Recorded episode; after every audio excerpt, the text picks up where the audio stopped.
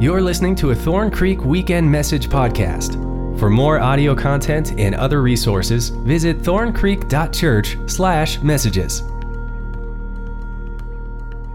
Hey, good morning, church. Good to see everyone today. You all look great. You look good. Everybody had their coffee. You're in good moods, and uh, life is good, and God is good. Um, I'm super excited about, you know, you just saw that video. I'm super excited about Feed five thousand. Um, if you've never participated in this, jump in. I always tell people in our new friends lunch, you will get out of Thorn Creek whatever you put into it. And uh, this is such an exciting, exciting time feeding the hungry. And we feed, you know, probably close to seven thousand people over this time frame. Uh, but uh, it's just a blast. So be a part of it. It's going to be super, super fun. So uh, let's pray. Uh, God, thank you for your grace and your love. And we humble ourselves before you. Uh, God, uh, you know, my deep prayer is that uh, you uh, use me according to your will. And you just uh, push Reuben aside. And, and may your Holy Spirit work in me and through me. Uh, for for your will, for your good pleasure. That's that's my prayer, Lord. Make this message just burn inside of me, God. Take a hold of me. Just use me like you did last night, God, even in a greater way, God. And um, have your way here. None of this, none of this matters unless you show up, Lord. So we ask your Holy Spirit to be here, your Holy Spirit to work in in, in this place and, and be with our children, our students. Um, be with Pastor Nick and, and the kids that are in Nampa, Idaho right now who are, are exploring the calling of God in their life. Would you bless them right now as well? And uh, if you'd like to hear a word from God, if you desire to hear a word from God, would you just say, God, I need you to speak to me this morning. You know what's going on in my life, and I just need to hear a word from you. So open up my ears, my spiritual ears, and my eyes, and, and my heart, and Give, give me understanding, give me eyes to see, and and um and and change me, God. It's in Jesus' name we pray. Amen. Amen. I'm super excited about our, our students who are, we have a handful of students who are in Nampa, Idaho right now at Northwest Nazarene University, and it's a conference specifically for students who feel a calling of God on their life. And uh, it's really, really cool. So we have, uh, I believe it's four students with Pastor Nick. Um, one of them feels a calling to youth ministry, and the other two are, are worship ministry, and the other one's a missionary. So it's really cool. God is raising up, you know, leaders, spiritual leaders for the kingdom in this church, and uh, you guys are a part of it. So I hope, uh, you know, I hope you recognize that. So I'm excited about this uh, this uh, whole series. It's called "It's Not All About Me," and the purpose behind this series is we're preparing our hearts for the month of, of Thanksgiving and for loving on people, for, for loving on people and, and serving them and feeding the hungry. And, and that's our that's our hope and prayer. This picture right here is especially special to me because my wife is in it. And uh, you can see her head bowed down right there. Doesn't she just have, her back of her head is so beautiful. Wouldn't you agree with that? Such a beautiful head. So anyway, so there, there's a Timmy and, and other, and they're, they're downtown and they're hugging each other. With, they're hugging with strangers. And, and they're praying for someone as we are delivering uh, Thanksgiving meals to people. And they're saying, well, let's just pray right here. And just a, they had the just church right there out on the streets in front of the Colorado, Colorado Coalition of the Homeless. So I, I, lo- I love that shot right there. Um, today's title is Putting First Things First. Putting First Things First. Um, one of the things that I hear, and I'm, I'm sure you hear this as well, and maybe you said this, is, is this phrase, I'm busy. I'm busy. And we kind of wear it like a, a badge of honor a little bit. Um, I want to ask you about how do you spend your time. The Bureau of Labor Statistics tracks down how many hours per week the average American works and releases that information as part of a monthly employment situation summary. And according to the most recent data, this is May two thousand nineteen, Americans worked an average of thirty-four point four hours per week. Do you think that's high or low? You guys are going to help me out, okay? This is not a show up here. You're part of this. Is that high or low? thirty-four point four. See, I thought so too. nineteen forty-eight, nineteen forty-eight, when the government first started keeping track of this stuff, it was forty-two point eight hours.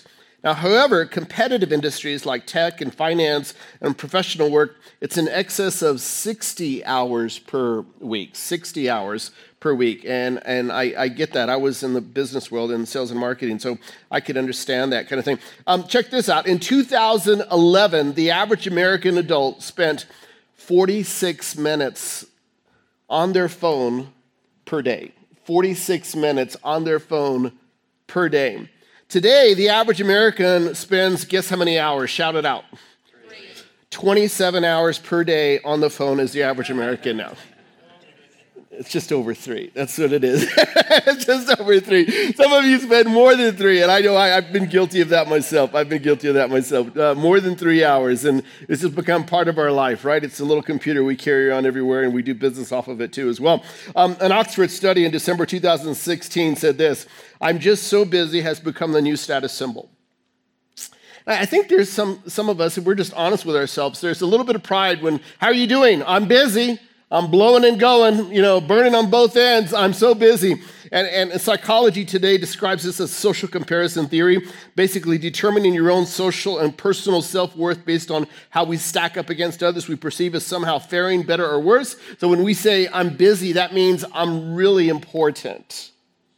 I'm really important. I'm so busy. I am I, I am valuable and I'm in demand, and that's just how I am. And then some of us, it just rolls off of our tongue. I'm just busy. Uh, most of us live in this constant state of mind that says we feel like we're pressed for time, we feel like there's not enough time in the day, or we feel like we're running out of time.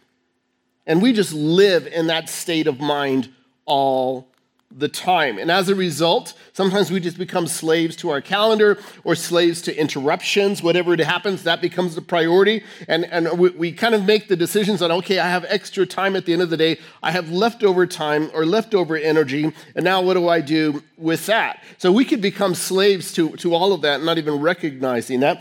Um, I have uh, some boxes over here. I've done this before, but I felt like it was worth bringing them out again because it really helps us out in understanding. Let me turn them around here. Um, these are just uh, some examples of how we might prioritize our, our life. And um, so we might have uh, social media is becoming bigger and bigger. So we spend a lot of time looking at our phones and, and, and looking and making sure we're capturing every moment and letting people know what we're doing, just burnt toast or whatever. Um, relationships. This is this is important. I mean, this is this is something that uh, could be, you know, whether it's a friendship or or dating relationship, or maybe it's husband and wife, whatever it is, or, or relationship. Work, obviously, work is something that takes up a lot of our time, right? Um, and then we have these other boxes here. We have family. That takes a lot of time in, in our life, you know, at certain times of the year, certainly. And then we have this other box here, God. And he kind of fits in here somewhere, and, and maybe this represents church to you, or maybe it represents reading your Bible or whatever. But these, these, your your lives, if you think about how this kind of stacks up, it might look a little bit like this. Families first, and then relationships, and social media, and God, and, and work down here. Or, or maybe this is just lopsided. You might feel better if we do this because it's so important, and it represents your lifestyle. And if you if you work good, this means more money, more lifestyle, more freedom of, of you know life, whatever it is. So this comes first, and then families next, and your relationships, and maybe God's down here. Now, what's really interesting about this is if I were to ask you, is God first in your life? Um, my guess is many of you would say yes. Many of you would say yes. But if we were to look at your, your life, your calendar, would it reflect it? There is a passage in Matthew chapter six. In Matthew chapter six, it's a beautiful, it's, it's part of the Beatitudes. And Jesus is teaching about life. You know, if you just lived, if we just lived our life based on Matthew, based on Matthew five, six, and seven, that would be life-changing. But in chapter six, Jesus talks a lot about worry. He talks a lot about worry. He talks about all these scenarios, and, and, and he ends it with, with this conclusion about how to deal with life. And I'm going to start at verse thirty-one. Jesus says, "So do not worry about do not worry, saying, 'What shall we eat?' or or 'What shall we drink?' or 'What shall we wear?' For the pagans," now pagans are people who don't fear God. They're not Christ followers. They're not Christians. "For the pagans run after all these things." They run after all these things. The pagans are chasing after their worries. They're constantly, that, that is what motivates them. "For the pagans run after all these things, and your heavenly Father knows that you need them." Isn't that a good word? God knows what you need. God knows your needs. God knows your fears. God knows your worries. God knows the things that are on your heart. In verse thirty-three, Jesus just kind of, this is a mic drop verse right here, verse thirty-three. Jesus says, Let's read it out loud, guys. But seek first. Keep going, keep going. And all these things. What in the world does that mean? When I first read that, when I was an early Christian, and I, I read, you know, this idea of seek first his kingdom and his righteousness, I thought, well, that sounds really good. And Jesus is clearly making a point that you don't have to worry about this laundry list. You don't have to be caught up in life or the busyness of life. You don't have to stress. You don't have to live with anxiety. You don't have to live in that state of mind. Here's what you need to do.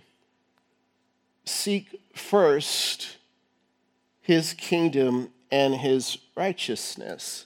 So according to this verse right here, if we were to look at that verse and say, okay, we're going to we're going to just apply that verse to our life, that means I'm going to put God first in my life.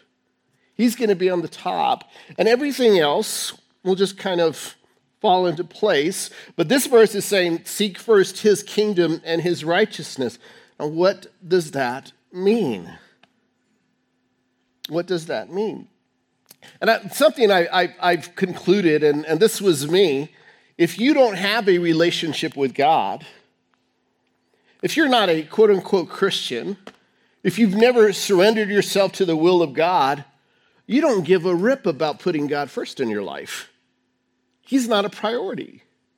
So what I've discovered is the closer you grow in your relationship with Jesus Christ and the more you get to know God and the more you, you see his grace and his mercy and, and the more he speaks to you, all of a sudden there's this motivation inside of you to, to put God first. And without that relationship, there won't be any motivation. So it's kind of like, you know what, if you can go to church and God's not first in your life, right? You can go to church and just, get, you know, click my punch card that I came to church, but you can walk out and he's really not first in your life. You can do that. This is someone who, who maybe doesn't have a relationship with Jesus Christ, whatever it is, and that was me one day. But what I've discovered is when, when you... When you fall in love with God, when you experience his grace and mercy in your personal life and, and, and you experience the miracles that God does and, and you have this, you meet with him over coffee at Starbucks and you read your Bible with him and, and you pray in the car with him and you develop this relationship with God and, and you hear his voice, all of a sudden there's this new motivation to put God first in my marriage, in my home, in my career, in my with my kids or whatever it is. But without that relationship, there's no motivation. What I've discovered is most of us, we don't have an obedience problem, we have a love problem. We don't have a we don't have a a, a problem with with following God's will. We have a problem with with allowing God to take over our life, and that, and that's the crux of the issue. When it comes to volunteering, I hear it all the time. I'm busy. I'm busy. I remember in the early days when we were starting Thorn Creek Church, um, I was blown away. We had what was called a B H A G meetings. Anybody remember that? So a few of you might be. B H A G meetings, there's just a handful now. B H A G meetings came from uh, Jim Collins' book, Good to Great. And uh, and and actually, it was even before that. It was uh, Built to Last is what his first his great leadership book. And uh, he talked about big, hairy, audacious goals. Big, hairy, audacious goals. And it was our first meeting as a church, and at the time, we were probably running, I don't know, maybe one hundred fifty or something like that, and we were just excited and, and, and saying, okay, what does God want to do with this church body, and, and we really want to make an impact in, in, in the Thornton area, and we want to we want to love on people, and, and it was so early on. And I remember um, I I, uh, I said, all right, let's, let's have a meeting together, and, and we invited like something like twenty to thirty people to show up, and that night, it was snowing, and and as I recall, even the Broncos were playing that night. I know this this was the days when the Broncos were playing better than today, but anyway, so it was snowing, and the Broncos were playing, and I remember thinking, who's going to show up to this meeting? Who's going to show up to this meeting? Like if I said, all right, guys, all of you come back today at four o'clock, and we're going to talk about how to impact this city here with the gospel of Christ, and we're going to talk about how to be the hands and feet of Jesus, and we're going to develop a strategy to love on people and a strategy to, to reach those people who are going through broken times and, and the, the marriages that are broken and those who are suffering with addiction, and, and, and we're going to we're going to love on husbands and fathers and wives. And, so come back today at three o'clock today. Would you be here today? Today at three o'clock. Like some of you are saying, yeah. So that night, we had our B H A G meeting, and every person showed up. I just remember sitting in this, what was called the Creek. It was a conference room. And I remember looking at all these people crowded into a room. And I remember looking at the snow falling outside on the ground while they were sitting down inside. And it was at that moment that I knew we have something special here. God is moving. God is stirring hearts. So it's a choice to put God first. I think it's important for us to recognize how God views time. Proverbs chapter twenty-seven, verse one says this, "Do not boast about tomorrow, for you do not know what a day may bring." Don't boast about it. You don't know what's going to happen tomorrow. You have to have the right perspective. In another place, Psalm chapter ninety, uh, verse twelve says, "Teach us to number our days that we may gain a heart of wisdom." Isn't that so good? You know, I've I've shared this before. One of the things that people who have near-death experiences, like people who are, are have cancer, or people who have just missed death, or they have a second chance and a second lot in life, one of the things that I've always admired with them is, is every day, they look at every day as a gift from God. Have you noticed that? They have a real awareness that I'm, on, I'm in this world, and it's by the grace of God, and today is a gift from God. And they don't stress about stuff at all. They just are clearly aware that this is a gift from the Lord. And we have to be careful to number our days. That we, you, it's a great prayer. God, give me a heart of wisdom that I may cherish each day, that I may use each day. Let me ask the question another way. If someone were to look at your daily schedule, would it be evident that God is first in your life? If we were to look at your Google Calendar or whatever you use, would it be evident that this is what your life looks like? Would it be evident? Now, here's, here's what happens many times. Many times it might look a little bit more like this. We have the incredible capacity to judge ourselves based on our intentions. And we say, God knows my heart. We judge other people by their actions. We judge ourselves by our intentions. And we say, you know what? God knows he's first in my life. But if you looked at this, and you looked at this, and you looked at this, you might be scratching your head saying, really? Because I've seen you here at work, and I've, I've, heard, I've heard the words that come out of your mouth, and I, I see the way you treat your spouse, and I, I, I, see, the way, I see the way you treat your kids, and I, I, I, see, I see that relationship you're in right now. You know it's not God-honoring, and, and you're in it, and, and, and you convince yourself, and God's first in your life? And it's confusing. And what happens is you're judging yourself based on your intentions. And when people look at the fruit of your life, they're saying, I don't, I don't get it. I don't get it. I don't get it. Hear this. Going down the wrong spiritual road starts with a seemingly inconsequential decision to put something or something before God. And it's so subtle. It's so subtle. Let me show you what it's kind of like. It's kind of like this, and I've seen, I'm going I'm to pick on relationships here just for a little bit because I've seen it happen a lot of times in relationships. Here's what happens. I've seen it, I'm going to pick on guys here for a second. I see this guy come to know, come to church, and he comes to know Jesus Christ, and he's like so white hot, excited about God and God's will for his life, and then all of a sudden, some hot babe comes into his life. You know where I'm going. And all of a sudden, his guy, his eyes go from Jesus to this hot babe. And all he could think about is this hot babe. And it's so subtle. Let me show you what happens. I've seen this happen so many times as a pastor. Uh, would you mind helping me out here, Adam, real quick? Uh, just come on up here real quick and get, get on this side. yeah, so, yeah, get on this side. So I want you to, I want you to, where are you at? Oh, there you are. I want you to hold the relationship box. We're going to go real slow. Okay, this is what happens right here. This is what happens. It's real slow. You're coming to church and you come to know God, and it's just like, oh man, this is great. And then this hot babe comes into your life, and you're like, ah, she's really fine. She's really hot. Oh my word, we're going to take our relationship to another level right here.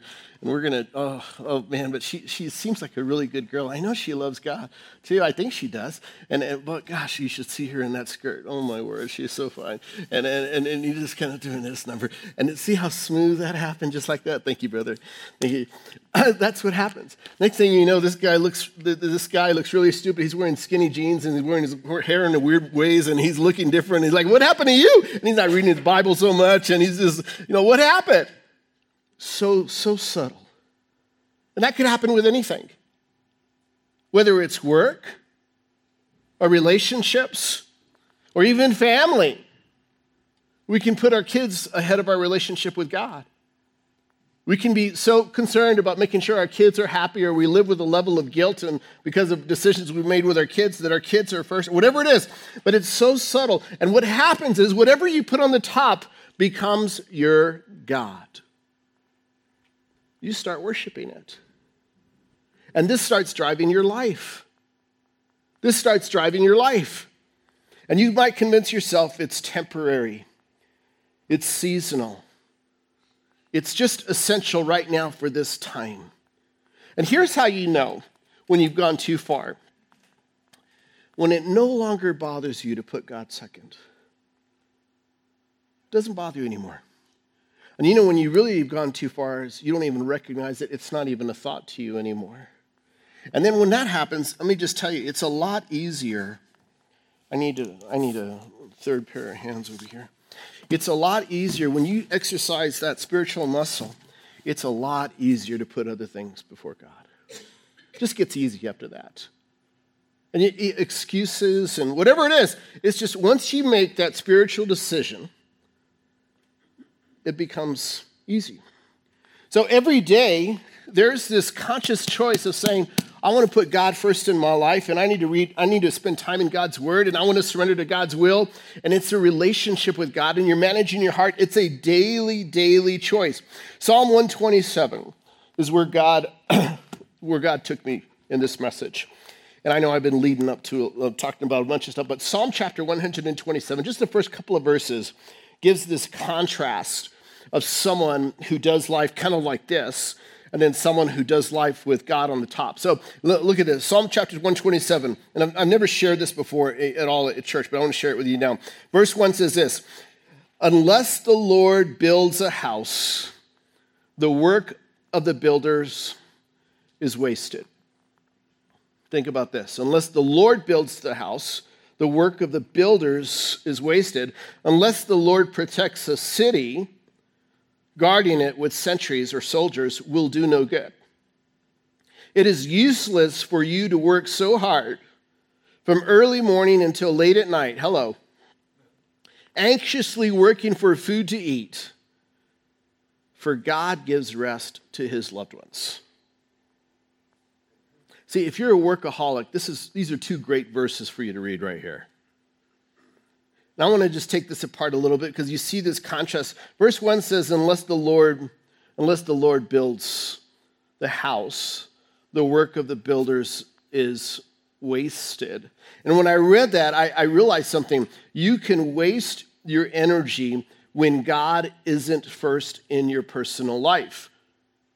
You can waste your energy. Let's go to that screen, Tyler. Thank you. You can waste your energy when God isn't first in your personal life. Isn't that scary? You can spend a bucket of your energy during the week doing something, and you can, you can. It, but if God isn't first in your life and you're doing it kind of like this, I want to make sure both sides of the worship center see this, and whatever it is, you can do it like this, and, and, and you will be tired at the end of the day. You can do life like this. You can do life like this. And the scripture says, unless the Lord builds the house, the work of the builders is wasted. So there's this picture right here that, that it looks kind of like this.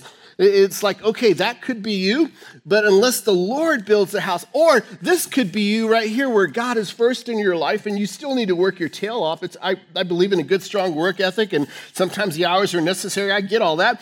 But if you surrender to God and God is first in your life, then the work is blessed. Then the favor's on you. It's different. And in fact, God blesses your work and, and you become more fruitful when he's first. You get that? It's like a divine partnership. Not even a partnership, but you're surrendering to the will of God and you're saying, God, I want you first before my work, my relationships, all, all my future. I want you first, God, and I desire to follow you. And you know the future. I don't. You can see everything clearly. I can't. You can control everything. I can't. You see every heart. You, you hear everything behind every closed door. God, I'm going to surrender to you, God, and you lead me. That's a different type of work life. That's a different type of work life. And you can waste your energy when God isn't first in your personal life. Uh, someone said it like this: long hours do not mean prosperous work. The evening meal may be put off till a late hour, and when the toil-worn man sits down to it, he may eat bread made bitter by labor. But all is in vain without God's blessing. I'd rather have a peanut butter and jelly sandwich with the blessing of God than filet mignon. You know what I'm saying? it's, it's different. It's different. You want the blessing of God over your life.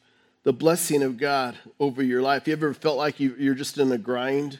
You work week after week, and it's the same job, it's the same routine, and you're wondering if you're getting anywhere? When you look at the life of Jesus, most people don't view Jesus as a focused leader, but he was incredibly focused. He was the strongest leader we've ever, we've ever seen. He knew his purpose and his mission when he came into this world, to seek and save the lost. He knew that was his purpose, and he knew it was all going to happen in Jerusalem. Over and over, you see in Scripture that he pressed on towards Jerusalem, because in Jerusalem was where the cross was at, and that's where he was going to suffer for the sins of the world, and, and he was going to carry the weight of the sins of the world and become a sacrifice for us, our scapegoat. And then there he dies, and then he's risen from the grave, from the tomb, and everything happens in Jerusalem. So you see this incredible focus. And, and many times when you look at Jesus, you recognize like Jesus is just honed in on his mission, his Father's mission, and everybody else seems to be oblivious to it. But one thing you see on this great leader is you see this. Look at Mark chapter one. Look, look at Jesus. Very early in the morning, while it was still dark, Jesus got up, left the house, and went off, went off to a solitary place. Where he, what church, where he what? Pray. How many times do we view prayer as essential? He goes off and he's like, I got to get alone. He goes to a solitary place. In Luke chapter five, you see the same thing. But Jesus often withdrew to the wilderness for what? Prayer. Prayer. In chapter six, same thing. One of those days, Jesus went out to a mountainside to pray and spent the night praying to God. What does your prayer life look like? You know, here every Tuesday at six thirty p.m., we gather together to pray. Sometimes we'll have twenty plus people, and other times we'll have three people. But it's the, it is the time where the church comes together. Now, I, I know the way we're wired, we say, well, you know what, I can pray in my car. I get what you're saying. I could pray in the shower. I, I get all that stuff, and that's important. But there is power when the church comes together and prays. And Jesus, our leader, our example, took time out to pray and cry out to God and said, God, I need you. Father, I need you. Incredible. A man named Lee, Lee Colan, he wrote this. He said, great leaders lead from the inside out. Your leadership skills will only take you as far as your character will allow. That's so good.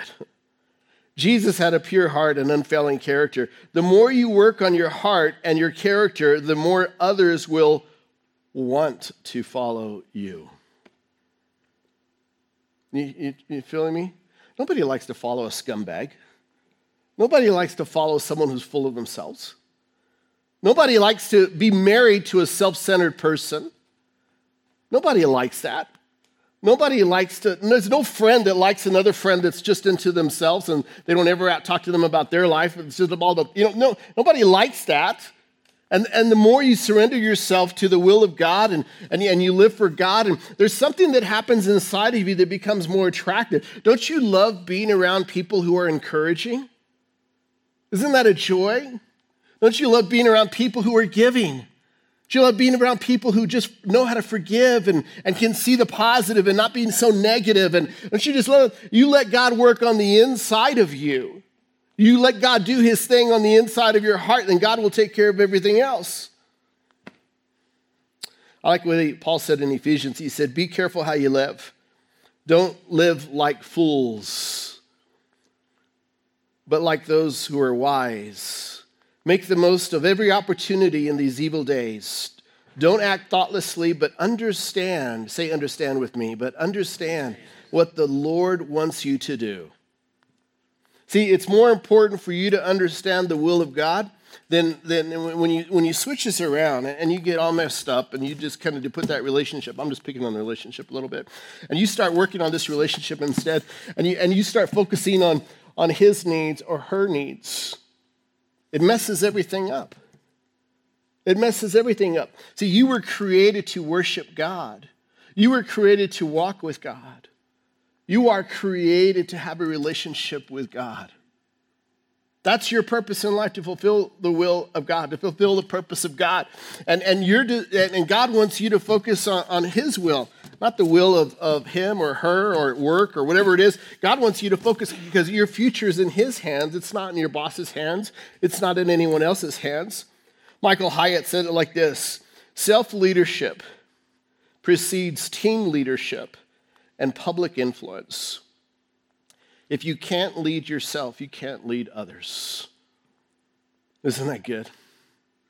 People always ask me, how are you doing, Ruben? And, and, and I have responsibilities in the, in the faith world across the Colorado district and even across the denomination and here at Thorn Creek. And I'll tell you what's the most important growth for me. It's right here. I need to make sure I'm right with God every day. I need to make sure I'm the same guy off the stage as I am on the stage. That's that's that's my task. So managing my heart is so important. Solomon said it like this in Proverbs: above all else, guard your heart, for everything you do flows from it. So if your if your heart isn't at a good place, you, you'll go at, at the wrong places. If if you have if you have anger in your heart, it'll come out. If you have pride in your heart, it'll come out. Wherever your heart is at, that, that's everything flows from that. I like what this saint once said: heart work is a constant work. The keeping of the heart is a work that is never done till life is ended. There is no time or condition in the life of a Christian which will suffer an intermission of this work. So if you are neglecting, if every day, if you're neglecting, if you're not mindful of where your heart is at, it will naturally go to a place. The Bible calls it, you know, the sinful nature lives within us, and we have to work through that. It'll naturally go to dark places. It'll naturally become more self-centered. It'll naturally become more, more, more desolate and, and isolated from everything else. So you have to manage your heart. Manage your heart. This world is not your forever home. Some of you are getting older and older, and you know exactly, you're starting to get daily reminders that this world is not your forever home. We are citizens of heaven. We're citizens of heaven. So this is the only opportunity you will have to walk by faith. This is it. This is the only opportunity you will have to please God as a human being in this world. We worship the invisible God, and we see his char- we see his character, we see the attributes of a living God, we see the stars in the galaxy, and we see how everything's in order, and we, we're aware that there is a, there is a supreme being, and, and we cry out to him, and we experience. This is your only opportunity right now to live a life pleasing to God as a human being. When you're in heaven, you won't need any faith. When you're in hell, you won't need any faith either. You'll see everything. No faith required in heaven and hell. No faith at all. This world is not your forever home. And it's so important to keep things in perspective. I remember um, we had a big service. Um, uh, we have quite a few big services throughout the year. But it was like, a, I don't know whether it was Christmas or something like that. We had a Uh, Christmas Eve services, and we had this guy, and the Broncos were, were playing, and they were doing pretty well at that time. But um, he had games to the Bronco uh, game. He had like, games, tickets to the Bronco game, and uh, he was also serving. And he gave up his Bronco tickets because he felt like he needed to serve instead. And when, when, as a pastor, when I see that, I'm like, oh, you know, I'm just like, thank you. I'm so humbled. I'm so humbled. Serving God is, is the most important thing you can do, you should do. And everything should fall in place with this. So if, you, if you're in a relationship and you feel that subtle thing, kind of like what Adam was helping me out with, and you feel like that temptation right there is to, to, to be in this living situation, um, and I'm going to be in this situation for money or for whatever it is, you need to say, no, I'm not going to do that. I'm not going. I'm going to trust my God has a calculator in heaven, and He'll take care of everything. Or maybe at work they ask you to do something at work, and you're thinking that goes against who I am as a Christian. You need to be able to say, "No, I'm not going to do that. I'm not going to lie. I'm not going to lie. When I was in the software consulting world, and I was in Colorado Springs, and, and we were working on a really big deal, and I was working with this company called Polo, Ralph Lauren, you know, Polo, and I was working with the C F O of Polo and the C T O, and I remember in, in, before I went into the meeting, our C E O pulls me aside and says, "Ruben, I want you to tell the C T O of Polo that we have a really big I T department that could handle all of his needs." And we didn't. "And I want you to tell him that we can do all of these things, but we never had before. We were just going to learn them on the spot to get the, to get the, to get the deal." And he wanted me to lie. I never shared this before. He wanted me to lie. So I told him, I'm just going to tell you his name is Steve, so you can pray for Steve. I told Steve, um, I was a, a little bit shocked that he asked me to just point out lie to get the deal, because it was a, it was a big deal with Polo. And um, and I went into that meeting and I was thinking, and sure enough, the question came. We were meeting by phone in a conference call, and sure enough, they asked me, um, "Ruben," and they don't know me as pastor at all. I'm going to school. They say, "Ruben, Um, are you able to, to fulfill all the responsibilities? And have you do you have experience doing all of these things, you know, that we need from A to Z?" And then Steve looks at me. That was the question. He knew it was going to come. And I said, "No, we don't. We don't have it, but we'll learn it." So I was just honest. I said, "We've not, not done this, but we can learn it." And I remember looking at Steve's eyes. He looked at me and he just kind of put his head down. There was no way, because I knew he had my future. I'm not going to compromise that. You know, the crazy thing about that whole thing was God blessed every sales call I ever made, and that company was the most profitable when I was doing sales and marketing for them. And it was, here was my secret sauce right here. That was my secret sauce. That's why I was saying successful. It wasn't me. Look at me. That wasn't me. It was him right here. When you put God first and you say, I'm not going to put, I'm not going to get in this living situation. I'm not going to sleep around. I'm not going to, I'm not going to do that. I'm not going to put myself in this situation. I'm going to put, when you put God first, God will take care of everything else. He'll take care of everything else. It's so good, guys. Let me just read, even the Sabbath day. Scripture tells us, observe the Sabbath day by keeping it holy, as the Lord your God has commanded you. You have six days each week for your ordinary work, but the seventh day is a Sabbath day of rest dedicated to the Lord your God. Something God does over and over is he puts our faith to the test. And he does it in different ways. One of the ways he does it is he'll say, would you give me a day? I want you to honor me a day. And our, our natural tendency is, thank God, you just don't understand how busy I am. The same thing when it comes to reading Scripture. I have I have just so many emails in my inbox, God, you don't understand. I don't have time to spend with you, God. I'll do it later. And what happens later? Yeah. God constantly tests our math. That's what he does. He just tests our math. When it comes to giving, same thing. God says, I want you to honor me with ten percent of your income, and I want you to I want you to trust me with the ninety percent. And over it's just, there's that tension, that spiritual tension that we say, God, I don't know if you know how math works down here. If this were to happen, then, and you start calculating in your own minds, then this and this and this and this. And God says, I just want you to trust me.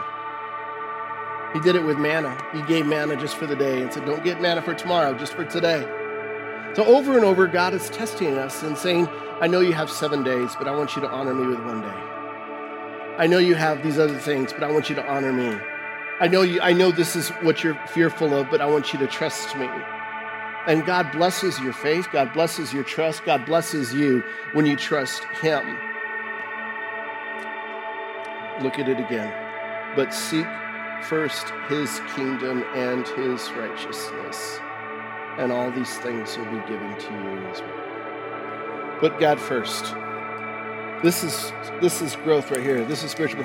When you put God first and you say, you know what? I want God's blessing more than man's blessing. I want God's favor more than man's favor. I want I want God's will for my life more than anything else. Um, maybe you could identify with this, and maybe maybe your boxes are just kind of all mixed up, right? Whatever it is. Maybe God's not not really here. Maybe in, in your heart and your intention He's here, but may, maybe it's more down here or something like that. I want to give you an opportunity to make this right. You can turn to God this morning and you can say, God, right now my boxes are all whacked out and I, I want to just put you, God, on the top. I want you to bless my life. I want, I want to experience the life that you offer. Such a great word. I want to experience the life that, that you offer, God. It's so much better. It's so much sweeter. And maybe you just need to make that decision today. So I want to lead you in a prayer. And for those of you who are ready to make that decision, I invite you to join in here. God, thank you for your grace and your love. You're so good, God. And God, right now, we humble ourselves before you. And first of all, if, if Jesus Christ is not your Lord, and maybe you just don't have a relationship with God at all, would you just say this prayer? Just say, God, I want to start a relationship with you this morning. I ask you, Jesus, to come into my heart and be my Lord and Savior. Forgive me for my sins.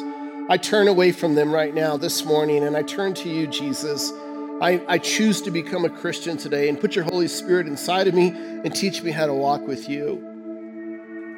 Others of you, you might consider yourself a good person, even a Christian, but maybe God is not really up on, not really first. He's not on the top. Would you say this prayer?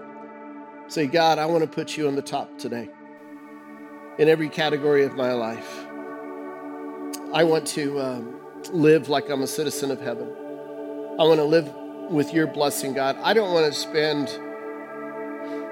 I don't want to work from morning to night without your favor. So God, I surrender and I submit to you, God. I give you my work, and I give you my family, and I give you my relationships and my social media life, and I, I give you every every box.